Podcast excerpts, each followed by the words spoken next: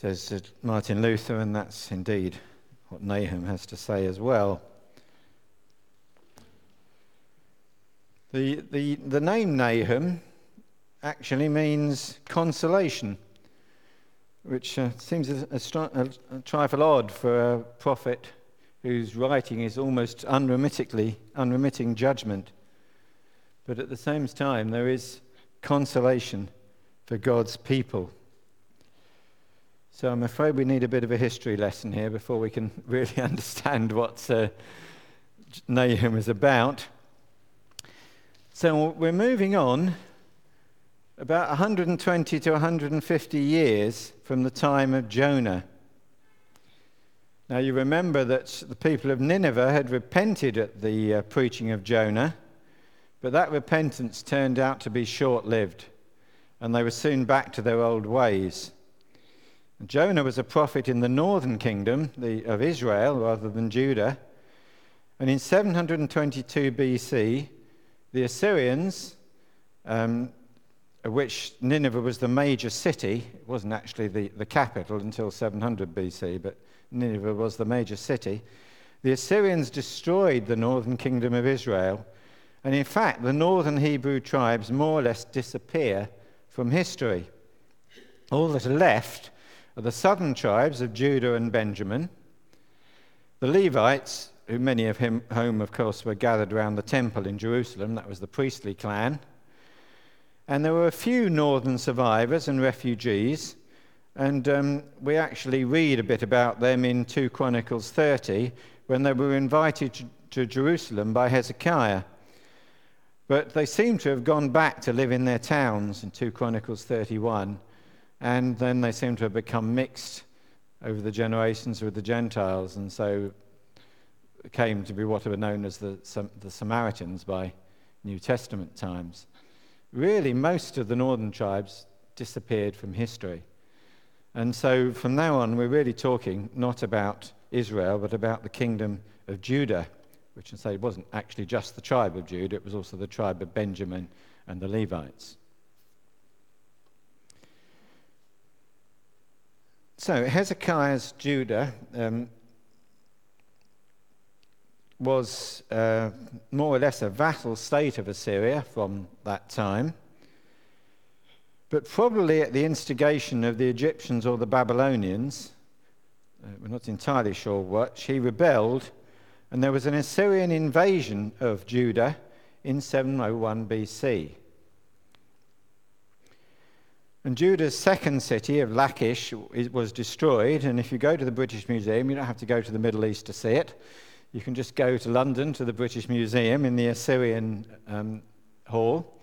And there is a frieze that's been bought, brought here from the, the ruins of Nineveh, I think it's from the ruins of Nineveh, certainly from Assyria, um, which actually shows the siege and capture of the city of Lachish. But there is no, see, no reference, no phrase describing the fall of Judah, uh, the fall of Jerusalem. And in fact, as was predicted by the prophet Isaiah, they failed to take Jerusalem. And in fact, an Assyrian army is destroyed outside the gates of Jerusalem without a battle. In 2 Kings 19:35, we read, "That night the angel of the Lord went out and put to death 185,000 men in the Assyrian camp." When the people got up the next morning, there were all the dead bodies.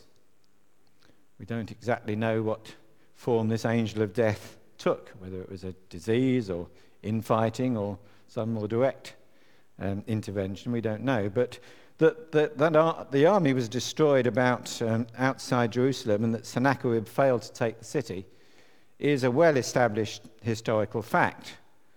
As I said, the destruction of Lachish is mentioned in the Assyrian records, but not the capture of Jerusalem.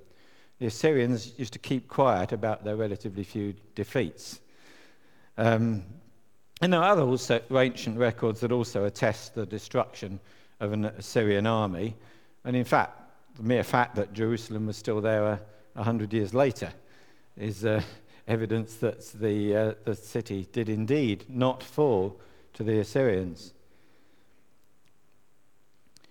And so that was, that's what happened around the turn of the century. Um, Nineveh was actually made the imperial capital by Sennacherib around 700 BC, and he built a, a palace there. It was also, of course, the main center for the worship of the goddess Ishtar. And the empire became notorious for its ruthlessness and brutal torture of captured enemies. And indeed, you can see on some of the, uh, the friezes and the other documents from ancient Assyria that have been found how they almost boasted in their ruthlessness and the way they would torture their, those who were captured. And so the, the nation of Judah at Hezekiah's time found itself at the center of struggles between these three superpowers. There was Assyria, a bit to the south was Babylon, and then way to the, they were to the east of Judah, of course, way to the, the, the uh, southwest was the ancient empire of Egypt. Um, and these three um, superpowers were sort of in competition. But during the 700s BC, uh, 600s BC, sorry, the um, Assyrians, for most of the time, were in the ascendancy. They were the, the, the great power. Um, and in fact, Sennacherib destroyed the city of Babylon in 689 BC. But Sennacherib's son, Esarhaddon, rebuilt Babylon, and he was uh, more concerned about Egypt. He maintained a long campaign against Egypt, which culminated after his death in 60, he died in 669 BC. But in 663 BC, um, the Egyptian city of Thebes was destroyed by the Assyrians. Nahum actually refers to this event, so that's why we can date Nahum fairly accurately, because it's obviously shortly after the destruction of Thebes. Esarhaddon's son was Ashurbanipal, who became emperor in did he 669. Esarhaddon, however, also had rebuilt Babylon and declared himself king of Babylon as well as, um, as, well as of Assyria. But on his death, so Assurbanipal became the emperor, but it's thought, and what happened really is a bit hazy, but it's thought that uh, another brother, Shamash Shum Ukin, who was Assurbanipal's brother, another son of Esarhaddon, uh, was made a sort of puppet king in Babylon but that split of power in the end would prove to be disastrous for the Assyrian Empire. Um, because after Assurbanipal, Assyria degenerated into a civil war with various people trying to establish themselves. And as a result of this, as a resurgent Babylon under Nabopolassar, who was, um, had been an, an Assyrian official but became king of Babylon, and he formed alliance with the, the Medes and the Persians and various other people, and he sacked Nineveh in 612 BC. And the, the Assyrian Empire survived for a few years after that, um, but basically that was the downfall of the Assyrian Empire, and it pretty well ceased to exist in about 606 BC. And from then on, Babylon became the dominant power. Um, just, just a, not particularly relevant to Nahum, but I'll just mention the Egyptians at that point tried to, uh, having been enemies of Assyria, tried to save the Assyrian Empire because they were too scared of the Babylonians. Um, they sent an army, and Josiah, king of Judah, tried to intercept it, which proved to be a fatal mistake because he was killed in the battle. But that's, not, that's after the time of Nahum, so we didn't say too much about that. But we do need to know what was going on in Judah at this time. So Hezekiah, basically, although he wavered a bit, was a godly king. But in 687 BC, he was succeeded by his son Manasseh. And Manasseh was one of the worst kings that Judah ever had. He undid all the reforms that his father had set up. He led the nation into idolatry and uh, into worship of um, Baals and the, uh, the, I can't remember the, the God's name, but the, the various uh, other idols. And this was the context of Nahum's prophecy. Nahum was um, writing during the time of Manasseh. Um, though as I've just said on the slide, I won't go into the details, there is some doubt over the exact dates of Manasseh because the, t- uh, some, some records say he reigned 45 years and some say 55 years, but I won't go into that. Um, he was succeeded very briefly by Amon and then by Josiah, who again was a very godly king. In fact, he's described in Kings as the most godly of all the kings of Judah. But Nahum is writing during the time of Manasseh, when Judah was once again plunged into all the evils of idolatry and was basically once again a vassal state of Assyria. And it is in this context that Nahum prophesied. So I'm sorry about as well, there's a lot of history there, but it does kind of matter because you need to understand this to, to understand what Nahum was saying.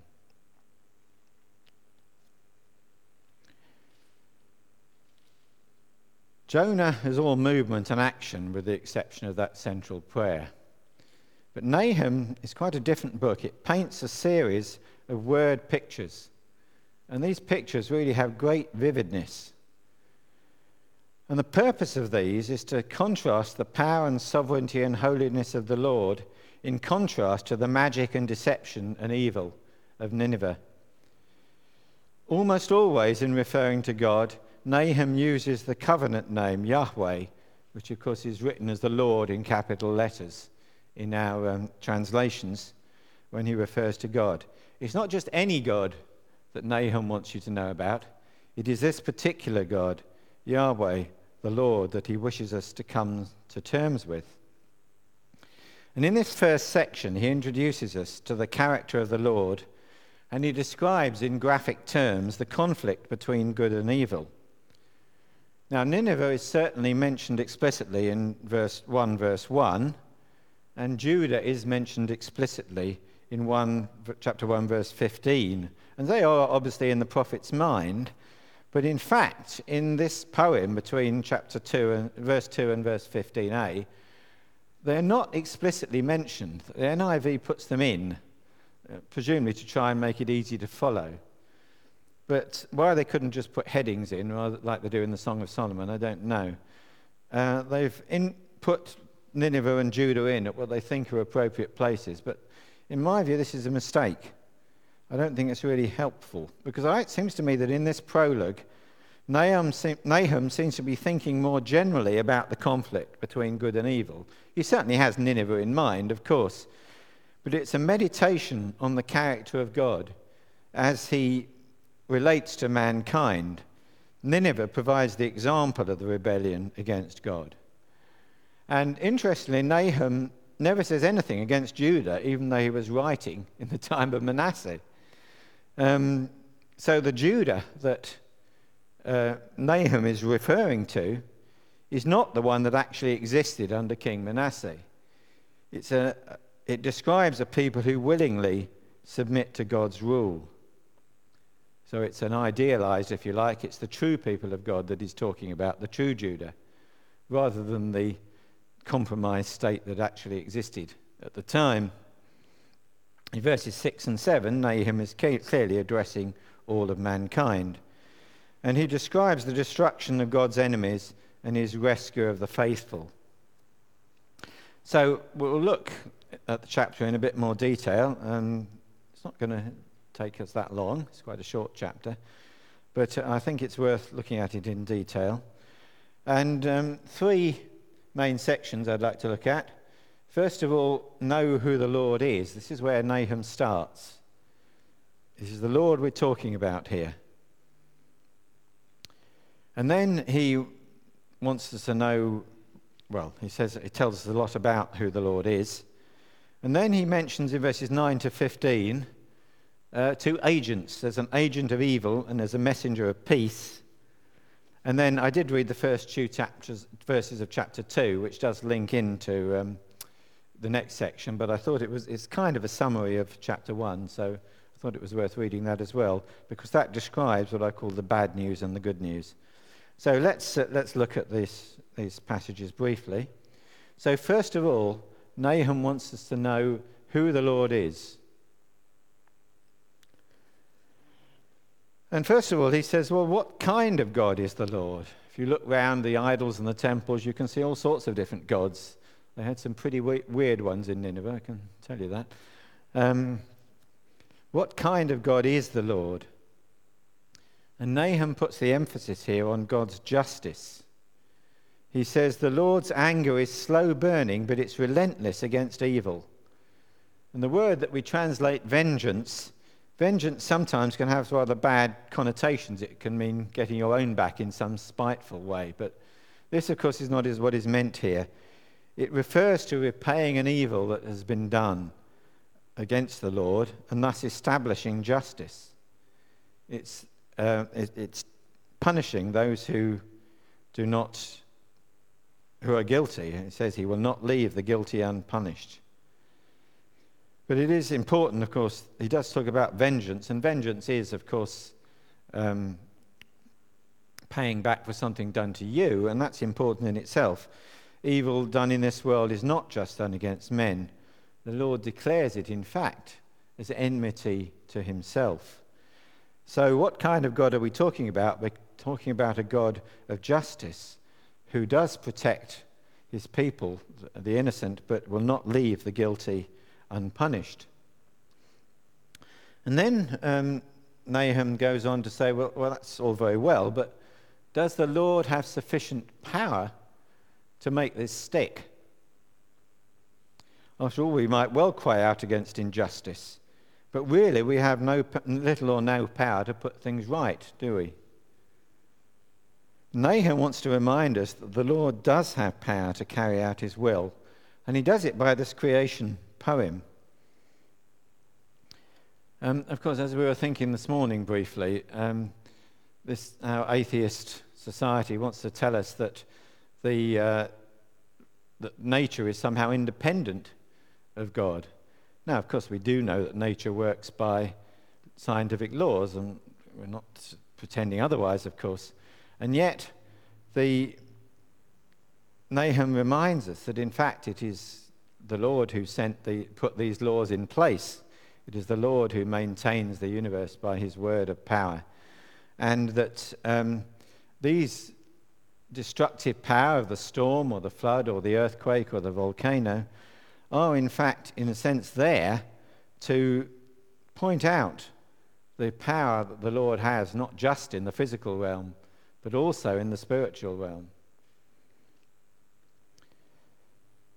The Lord, Nahum tells us, is sovereign over land and sea. says he dries up the sea. He's sovereign over the valley and he's sovereign over the mountaintop. And we worry about climate change, don't we? Well, Nahum reminds us that when God's judgment comes, there will be climate change. That Bashan and Carmel, which were famous as being fertile plains, um, Bashan, I think, was well known for its cattle. And Lebanon, which is, was and indeed still is, full of these great trees, the cedars of Lebanon. Indeed, you don't have to go to Lebanon to see one. There's one at Nymans Gardens just up the road, and they are very spectacular trees. But um, the Nahum says that when the Lord's judgment comes, he will turn Bashan and Carmel into a desert, and that the trees of Lebanon, which seem so strong and secure, will actually wither and die. And he tells us in verse 5 it's really futile to try and resist an earthquake or a volcano. You just can't do it.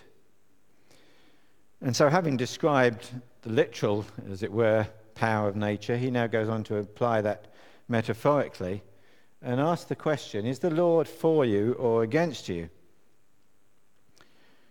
And Nahum just drives home his point. You can no more escape God's anger than you can escape vol- a volcano or a flood. And again, he may have Nineveh in mind here because Nineveh was on the Tigris floodplain. It was subject to, fl- to floods from time to time. You can't escape a volcano or a flood.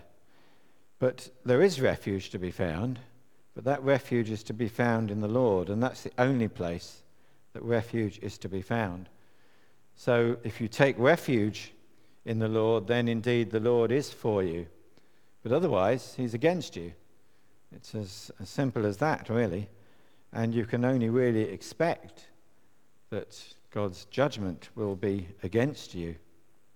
You may feel you don't deserve it, but it will be clear in the end that if you have rejected God, then you have really rejected all good, and that his judgment will rest on you. So he moves from, um, say, a, a destruction of a, a, description of the destructive power of nature to imply that in the spiritual realm, and says, if the Lord is for you, then he's a refuge, a safe stronghold, a place where you indeed you can hide. But if the Lord is against you, then you'll be swept away like a flood or a volcano.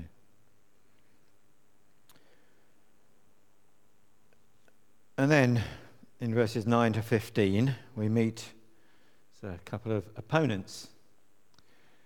And indeed, this is why I think it's worth remembering that we need to think really, he's not just talking about Nineveh here, he's talking more generally. There's an agent provocateur at work, you notice. We meet him in uh, verse 11.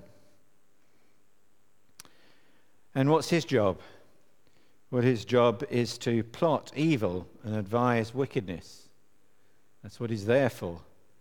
To plot for people to against the living God. Um, and we read in, right from verse 9 that he's having some success, that there are indeed plotters who are uh, trying to devise schemes against God. Now, it's possible that Nahum has a particular person in mind. It might have been some Assyrian spy, emissary or spy. But of course, ultimately, the plotter of evil represents Satan himself, the great liar, the father of all lies. Um, and just as in um, John's, one, the, John's first epistle, there is the Antichrist and there are Antichrists who are, in a sense, representatives of the Antichrist. Surely here the plotter of evil is the representative of the Antichrist, whether Nahum has a particular person in mind or not. The lies he's spreading the evil he's plotting are the lies of Satan himself. And those who listen to him seem to be in the majority, don't they, in verse 12? They seem to be on the winning side. It must certainly have seemed like that at the time of Nahum. Not only was Assyria that great power in the ascendancy and really going around enslaving everybody else, but even in his own land of Judah, evil was being openly propagated and plotted. And yet, Nahum reminds us that even though they seem to be on the winning side, even though they seem to be in majority, in fact, they'll disappear without trace. And in fact, he tells us this three times. If you look in verses 9 and 10, in verse 12, and in verse 14. And as you may be aware, again, in Hebrew literature, if something is really important, they will say it three times. and Nahum here says it three times. Was he right? Well, indeed, as we've already seen, Nineveh was destroyed in 612 BC. Jonah had reminded us it was the greatest city of its time. But who remembers Nineveh nowadays? It's remembered mostly for its cruelty and its destructiveness. We go and look at these friezes and the other records in the British Museum. And we say they did have musicians and architecture, and yet what we see is their cruelty, their destructiveness, their desire to enslave and humiliate everybody else. Nineveh has no friends now. Nineveh was a great center of pagan worship, particularly, as I said, the, of the goddess Ishtar. But Nisroch and Ishtar and the other gods of Nineveh have no worshippers left. They have no followers now. And Nahum wants us to learn from this that only the Lord is a true friend and a, and a true God. And even when he rebukes his people, as he reminds us he does in verse 12, yet in the end that's only to bring them to restore, to bring them to restoration and to save a true people of God the work of the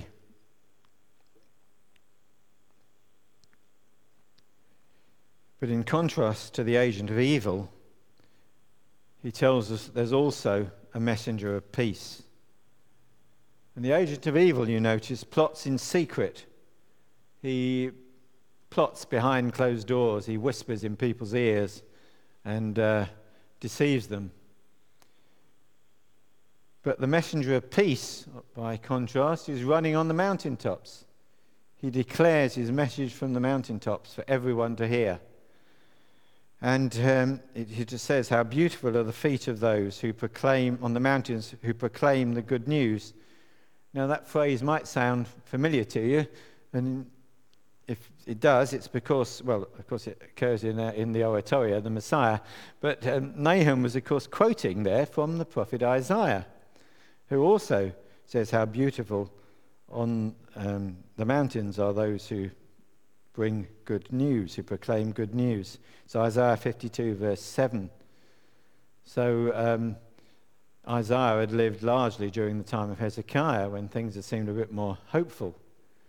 Um, but Nahum says, well, that's still true. Isaiah said that, and that's still true. That there is uh, a messenger of peace who proclaims good news to Zion, who reminds them that the Lord is sovereign and that the Lord will restore his people. And so hope is to be found not in those who plot against God, but rather the messenger of peace but his message isn't for the idolatrous subjects of Manasseh, who are really not much better than their Assyrian overlords. But his message is for the true Judah, the one who fulfills her vows and rejoices in the Lord. And the Lord will ensure he has got a people to worship him, whatever opposition man presents. And so, again, just as the agent of evil ultimately, of course, is Satan who ultimately is the messenger of peace. Well, it may refer to his prophets and priests to some extent, but ultimately the messenger of peace is the Christ, the Lord Jesus Christ.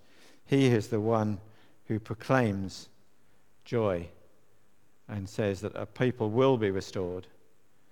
And if Judah remained rebellious, as largely it did, yet the Lord will still create a people He will um, create children of Abraham from dead bones, as Ezekiel reminds us. And so, just to finish, there is some bad news. Well, there's a lot of bad news in Nahum, actually. but here there's some bad news. But there's also some good news. Those who rebel against God may marshal their strength, as Nineveh is told to do in verse 1 but it will prove futile. Nahum is going now going to turn attention to Nineveh itself, and there'll be a graphic description of its destruction, but we'll look at that next week. But for now, we just uh, remember that God has the power to destroy his enemies. He is the living God, the Lord, the one who says, I am, I will be what I will be, and he will bring down those who oppose him. As a Negro spiritual says that you can run on for a long time, but in the end, the Lord's going to cut you down. And that's what Nineveh found. And that's what all God's enemies will find in the end. On the other hand, just look at the mess that God's people in, are in. They were certainly in a mess in Manasseh's time. It might actually look pretty terminal We've already seen the destruction of the northern kingdom. And of course, it's only 100 years or so until Judah, the kingdom of Judah, will also be destroyed. But it wasn't terminal because the Lord does restore his people. He won't leave himself without a people on earth. And he will do this through the messenger of peace, the anointed king, Jesus. So let's uh, now sing a hymn about Jesus.